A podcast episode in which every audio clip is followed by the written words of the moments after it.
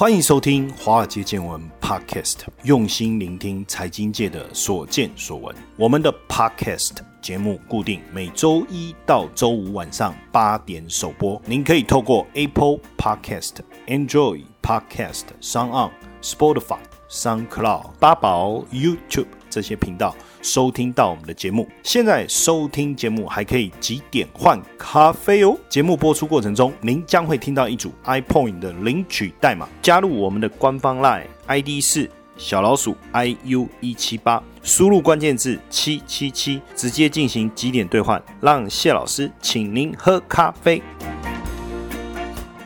大家晚安，大家好，我是谢承彦谢博士，欢迎收听华尔街见闻 Podcast。今年大家都说是庚子年呐，所以多灾多难，不知道大家的感觉是怎么样哦？因为本来二零二零在跨年的时候，我们都喊二零二零爱你爱你，期许今年有一个很好的希望开始，或是很开心的一年。但没想到今年一开始就新冠疫情大爆发，还有陆陆续续有很多的名人的各种事件，都让人家觉得这是真的是很诡异的一年。大家也都关注到有一个印度的天才占星师哦，他是一个十四岁的一个少年，叫阿南德。那因为他拍了很多的 YouTube 影片哦。在他自己的频道上，而且现在 YouTube 的影片你拍了上传了，这个时间就确定了嘛？你也没办法说我事后再来传影片说，哎，你看我有讲这样。那为什么要讲这个？因为他在去年的时候就预言说，去年的十一月开始会有一些灾难，到今年三四月的时候达到高峰。那这个时间就跟新冠疫情的整个疫情呢相当吻合，所以让人感到非常的惊讶哦。而且他最新的预言还说，今年的十二月还会有另一波更惨烈的。的灾难哦，这个阿南德他就是一个用印度占星术分析一些事情。那去年八月的时候，他就上传一支影片，就预言说今年上半年全球会有一个重大的危机，而且是从去年的十一月开始到今年的三四月，然后在五月底的时候会比较好。然后六月的时候会乐观，这个预言呢，哎，我也不知道到底我们要怎么去看，因为是去年的影片。那你看，跟今年整个疫情发生的一个时间的状况，实在是巧合到不行。那所以大家就持续去关注他的影片。那因为他在今年四月的时候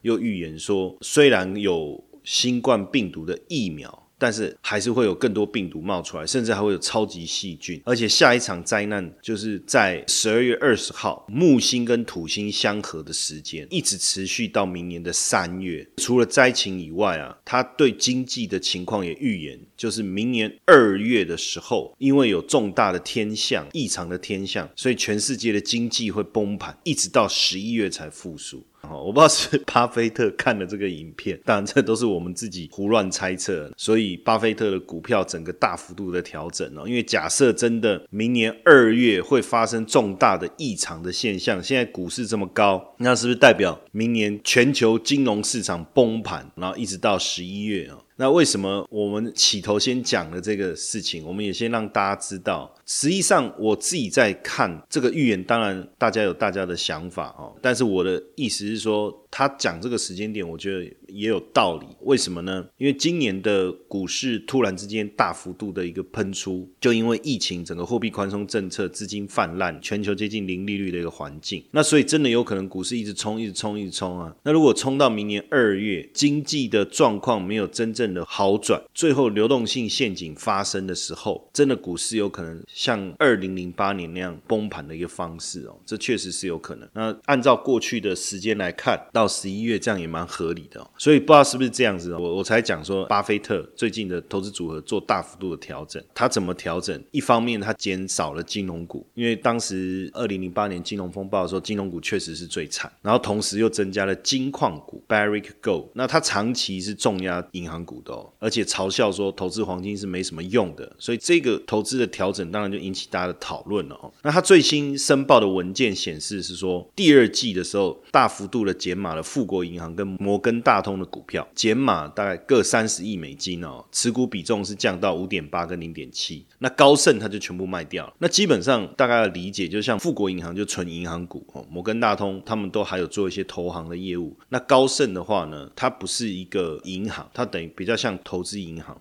然后减码 PNC 金融、纽约梅隆银银行。M&T 银行、US Bank、万事达卡跟威士卡，那总计抛售的股票将近一百三十亿美金。同时，在今年线上股东会的时候，也对未来的看法是比较审慎哦，所以他现在调节持股的行动啊，跟这个看法是相当符合的。当然，基本上他是把大部分的银行持股都卖掉，只有这个美国银行例外哈，所以算是相当谨慎。整体来看，大幅度增加美国银行的股票啊，在七月底的时候啊，总共是三。三九零万股，成本是八点一亿，等于是波克夏手上美国银行的股票增持了九点八二亿股，哈，占全部流通股是十一点三，等于是波克夏第二大持股，最多持股是苹果。那上一季大幅度减码富国银行的股票百分之二十六嘛，所以波克夏已经不是富国银行最大的股东了哦。那现在各大银行因为今年疫情影响其实相当大哦，那大部分的银行。都在增提贷款损失的准备金哦，单单美国前十五大银行合计就提了七百六十亿美金哦。那联总会把短期利率降到零，确实压缩银行的存放款的利差哦。那过去股神是特别爱银行股嘛，美国银行也是他的最爱。那因为大型银行对利率比较敏感，所以假设因为现在零利率嘛，那未来几年联总会会开始加息的话，那美国银行的蜜月期就来了哈。所以巴菲特是不是提早在这一方面做布局？了哈，那因为过去几年来，美国银行在控制非利息支出的部分，其实做得非常好，然后也积极发展数位银行跟手机应用程式，现在算是进入收成期了。很多这种零售银行的交易也改在网络上进行，那它实体分行也关闭，所以支出是减少。所以基本上，巴菲特往这个方向投资，看起来他还是经过审慎的思考哈。那因为过去几年，波克夏的股价跑输这个 S M P 五百哈，备受批评哦。但平心而论呢，巴菲特真的是股神哦。为什么？我们从他过去五十五年来的绩效来看哦，平均是二十点三的年报酬率哦，这是很惊人的。那标普 S M P 五百只有百分之十啊，还包括股息哦，所以这个一差差了多少？差了百分之十。可是你说这样还好啊，也不是太多。哎，不要看这百分之十哦。如果你从一九六五年这样累积看起来到现在这五十五年哦，它等于每年赢百分之十啊，五十五年下来总共赢了百分之两。两百七十万，这是很惊人的哈。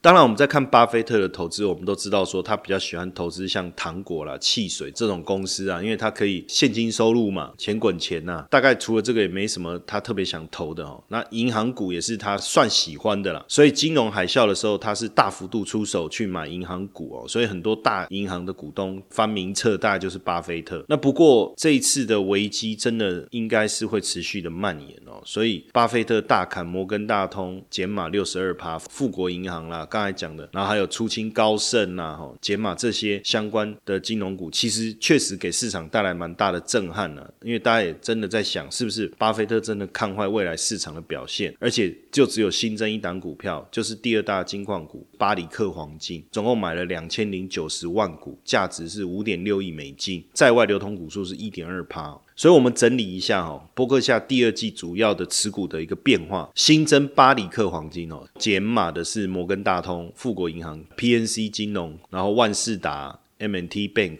哈，纽约梅隆，那增加的有什么？克罗格、三扣能源公司，清仓的有清仓就全部卖掉了，一股都不剩的哈。有高盛、西方石油四大航空公司，包括达美航空、西南航空、联合航空跟美国航空。那持股不变的都没有调整的是苹果、美国银行是应该算增加哈，可口可乐、美国运通、卡夫亨氏，这是它主要的一个持股的一个状态哈。那当然，现在美国利率这么低，这个状况应该会延续一段很长的一个时间呢。所以这个时候，他把银行股大幅度卖出，压住黄金。大家在看会认为说，这是不是一种恐惧感所引发的一种避险行为？因为很难想象啊，巴菲特过去看过这种大风大浪的，对不对？哪一次大跌他没有看过？那他现在这么积极的去囤积黄金，对比他过去嘲笑囤积黄金的这种举动。实际上是很难想象的哦。当然，这样的一个调整呢，也有可能是他的副手，像康姆斯或威许的的决定。不过还是蛮大的一个改变啊，因为毕竟这些投资的操作，应该最后还是要跟他报告，所以应该也算是预防未来坏年冬的一个避险的一个概念哦。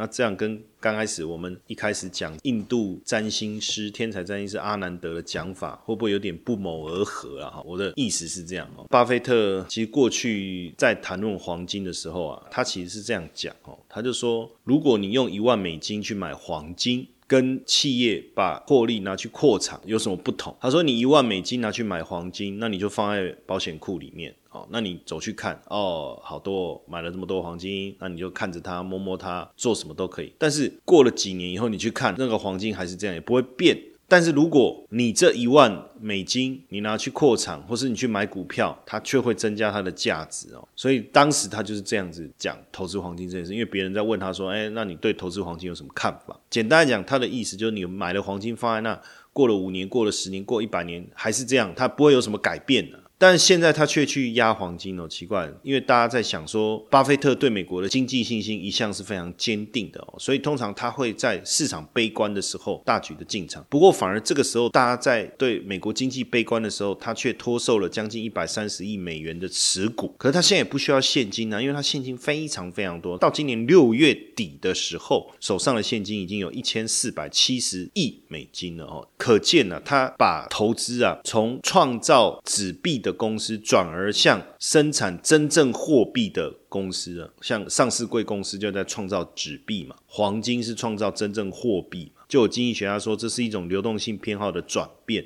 所以这会不会是一个时代很大的变化？接下来就是我们今天的彩蛋时间，今天的领取代码 D 告嘎 D 的 D 二七三五，活动详情呢，请到下方的说明栏观看。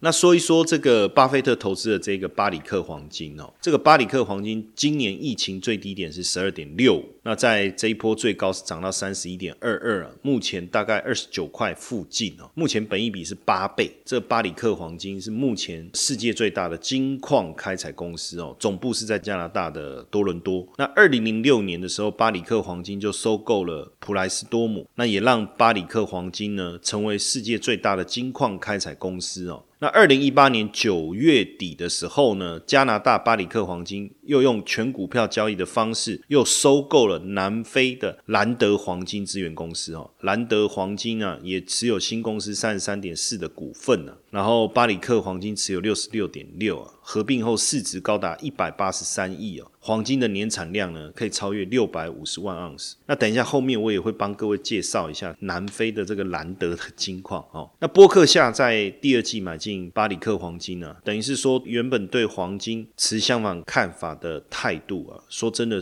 甚至把高盛全部出清啊！我们不禁想再问一次啊，是不是股神真的不再看好美国经济了？因为过去我讲他一直跟黄金保持距离，但是你去看这一段时间来看，确实金价是持续上涨，金矿公司也大幅度上升。巴里克黄金的股票，就我们刚才念给各位的数字，对不对？在疫情最低点的时候，股价是十二点六，大涨到三十一块多，目前是二十九块，本一比八倍。所以呢，从从巴菲特过去所讲的观念来看呢，他对于说黄金来讲，他认为是一个做多恐惧。什么叫做多恐惧？你害怕的时候，你要去投资什么？什么样的东西会因为人们对未来的恐惧而上涨？那你就去买它，那叫做多恐惧。所以做多恐惧有什么方法？买黄金是一个，买 VIX 恐慌指数是一个，或者是去买选择权的 Put 也是一种概念。那所以他说他会去买黄金，是不是代表未来一两年？大家会比现在更恐惧呢？啊，那如果人们变得会更恐惧，那用更高的价格买黄金就能赚钱。那如果大家对未来不恐惧，那黄金就会亏钱，因为黄金是生产不出任何东西。所以投资黄金最简单的概念就是在投资恐惧，因为相较过去它不碰贵金属。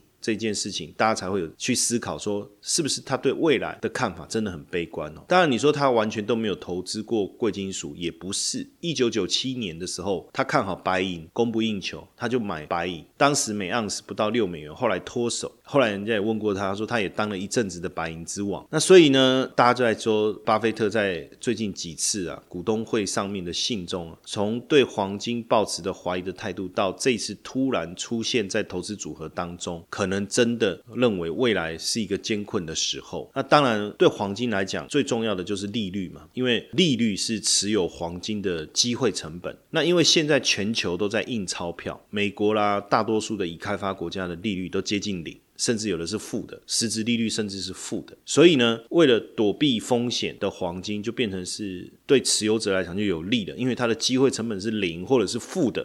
那当然，金价走强，投资金矿类股也是一个好的方法哈。所以等一下我们第二段就来聊一聊，怎么样来投资金矿类的股票，跟着巴菲特的脚步来走。现在的 ETF 投资太热门了，谢老师教你如何让自己从 ETF 的新手变成行家。谢老师受邀华冈基金会邀请举办最新的 ETF 投资讲座，免费报名，只要在我们的 Line at 小老鼠 iu 一七八。加入以后，输入关键字一 T F 就可以连接到报名网页，鼓励大家。邀请大家，欢迎大家一起来参加 ETF 新手变行家。好，刚才我们讲了巴菲特投资黄金的这个概念哦，也有可能就是他的副手做的决定哦。那反正现在巴菲特也相信他们做的决定，因为坦白说买的比例也不高啦，对伯克夏整体的投资来讲，金额是不大的哈。不过说真的哦，就我们刚才讲零利率的一个时代哦。确实，对黄金来讲是一个没有机会成本的一个概念。那所以投资金矿类股确实也是一个想法哈。那根据这个 XQ 啊，就全球赢家系统的报价，我们去看今年黄金大概涨了十七趴，但是金虫指数啊，就是 AMAX Gold Box Index，这个金是黄金的金哦，不要误会了哈，不要想歪了哈。我们现在是在讨论投资，OK。不是上健康教育啊哈，那年初到现在的涨幅大概是二十三帕。那金虫指数呢，大概是追踪十五家金矿公司的表现，是不是我自己想歪？因为我怎么每次念金虫，我都自己会想歪。这里面就有包括巴菲特买的这个巴里克黄金。那基本上今年其实很多的金矿公司啊，像这个 King Rose Gold 啊，今年就涨了超过五十趴，然后 Barrick Gold 啊就涨了超过四成，还有一个 Newman 也涨了四成，涨得也是非常非常凶哦。而且全球前五大金矿啊，合并股息也比去年增加了三点二美金哦。所以现阶段呢，考虑油价相对比较弱哦，那产金的货币啊，较这个黄金出售国啊。也相对贬值哦，金矿股的涨势其实还不算多。那大型金矿商去年扣除金矿探勘跟行政成本，毛利率是超过十趴，这个是从二零一二年以来首次看到，而且今年毛利率有可能上看二十趴，所以甚至连美国银行啊都预测说，黄金的目标价有可能冲到三千块以上。为什么？因为联总会。虽然可以印美钞，但是它没有办法印黄金。最近投资黄金的需求导致金价强烈的一个上涨。那金价在上涨的过程中，也会受到美元的影响，还有包括印度啦、中国对黄金的一个需求。不过，照目前整个态势来看，美国银行预测说，未来十八个月。可能会往三千美金走，看来应该是有这个可能性了哈。那当然，投资黄金一个是买实体黄金，但是大部分人也理解，这绝对不是聪明的选择，对不对？因为就像巴菲特讲，买黄金又没有。利息的收入，所以其实巴菲特也不是买黄金，他买的是金矿公司的股票，就巴里克黄金。所以如果我去买金矿股，金价上涨，我的股价会涨，公司获利，我又可以赚到股息，这看起来是比较好的方向。那金矿股在二零一零年到二零一二年这一段时间，加大他们的探勘力道，推动很多的一个发展，所以举债不断的攀升哦。那金价在二零零九年到二零一一年的时候，从每盎司八百急拉到一千九，我不知道。大家还记不记得那时候最高拉到一千九，金市呢确实延续了几十年的升势上涨的一个态势哦。那大部分的金矿商想说，哇，这下不错了，所以才加大探勘的力道，大幅度的举债。但没想到到了一千九以后就持续的下跌，连续四年金价喋喋不休，甚至跌破每盎司八百美金。所以对这些金矿商而言很辛苦，因为过度杠杆的企业最后就倒闭了。但是也因为这样，金矿公司也进行了一番的整并。那过去五年，金矿业是真正的复苏了，因为各个企业呢持续的在减持他们的债务，维持的总成本也大幅度降低了，财务上也更灵活了。所以现阶段金矿股也受惠金价上升。当然不是所有的公司都会受惠，因为如果你的负债太高的，可能还不见得真的受惠。那除了巴里克黄金以外，还有什么样其他的金矿公司我们可以讨论？其中一个就是有特许权融资的龙头，叫惠特贵金属。惠特比较特别，它是向采矿公司提供资金，然后来协助开发矿山，以低于市价。获得一定比例的贵金属作为回报，他再用市价来出售获得贵金属来赚价差，所以很特别。那因此像这样的一个特许权融资公司，对金价的走势就更为敏感。等于是说我这家公司专门借钱给贵金属或是黄金啊矿物这些公司借钱给他以后，他去开发，但是我不跟他收钱回来，我跟他收他所开发出来的矿产就一定的比例嘛。比如说你挖了十盎司，我可能从里面拿个几盎司。那因为我拿到以后，我再用市价去销售。哎，那我是不是就从中赚到差价就可以获利？那这个惠顿呢？它的股票代码是 WPM。今年疫情的时候最低价是十八块，那这一波涨幅也非常惊人，已经涨到五十七块了。目前在五十二块附近，不过本一比比较高，目前本一比是一百五十六倍哈。刚刚我们讲巴里克黄金的本一比是只有八倍。那因为现在呢，对惠顿来讲，包含金跟银跟钯的平均现金成本，他拿到的成本是每盎司四百零三块，黄金是四百零三块。以现在的价格来讲，等于利润大概是超过一千亿哦，所以这个利润是很惊人的哦，所以这是一个可以关注的方向。那另外一家叫 c l a n Lake Gold，股票代号是 KL，到第一季的时候，他手上的现金还是蛮多的，五点三亿美金，也没有什么债务。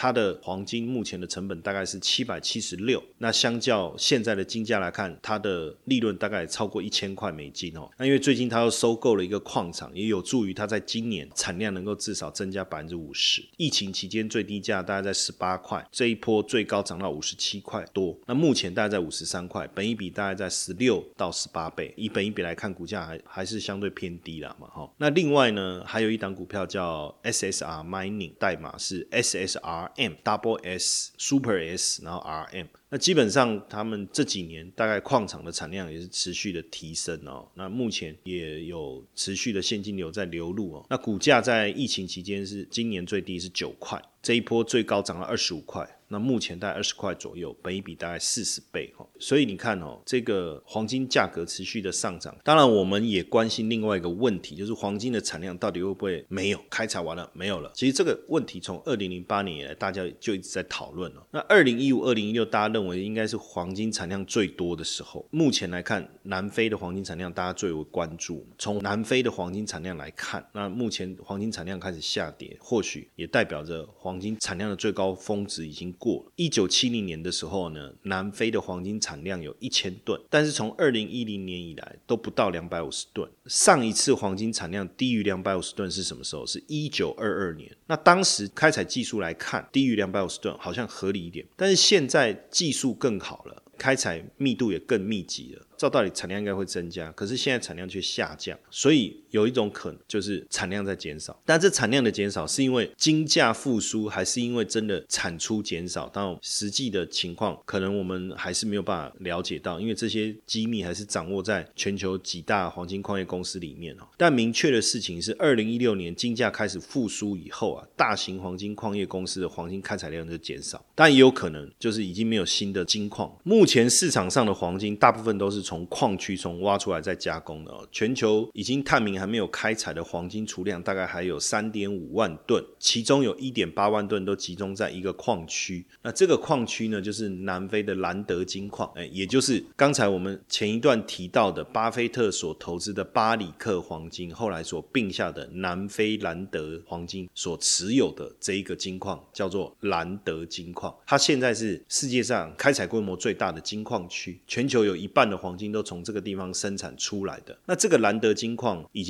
开采了一百三十多年，但是它的黄金的含量还是非常非常的充足，采出来的矿石的含金量还是依旧非常的稳定。每一吨出产的矿石大概有七到二十克的黄金，平均下来每一吨大概有十克的黄金。那现在兰德矿区在一百多年，反正挖也没有停过，最高纪录的时候，一年挖出一千吨的黄金，所以这个是现在目前全世界金矿最高的纪录。这个矿区的产量稳定，含金量也大，品质又好，目前含金量是占全球的一半了啊。但如果一直没有节制，一直挖下去，其实有一天当然也会被挖空。南非政府也知道，所以现在开采速度上也把它控制下来。不过每年大概都是有六百到七七百吨的一个输出了。目前兰德金矿的开采点一半，大概有一百三十多个哈。当然，南非的民众呢，依靠地下的自然馈赠的丰富的矿石带来大量的财富，但是总有开完的一天嘛。所以这个也会不会是金价在近期大幅度上涨的另外一个理由了？当然，回头来看黄金的一个上涨，金矿公司我们刚才也谈了几件，那就我们自己台湾台股有没有类似的股票可以讨论哦？真的纯金矿股是没有，但是能够跟金矿或者是跟贵金属搭上边的股票倒是有三个哦，一个是一七八五的光阳科哦，那这个因为搭上台积电供应链的关系哦。确实，它也股价在疫情期间初期也大幅度上涨哦，不过最近稍微修正下来，跌破四十块哦。当然，它也不是纯金矿公司啊，严格讲起来，应该跟拔财比较有关系哦。那目前本益比是低于十八倍，股价净值比大概在二点六倍左右，看起来出现比较大的修正以后，应该还是有值得介入的一个时机哦。那另外一个是八三九零的金翼鼎，那这个股价目前大概在二十五块上下。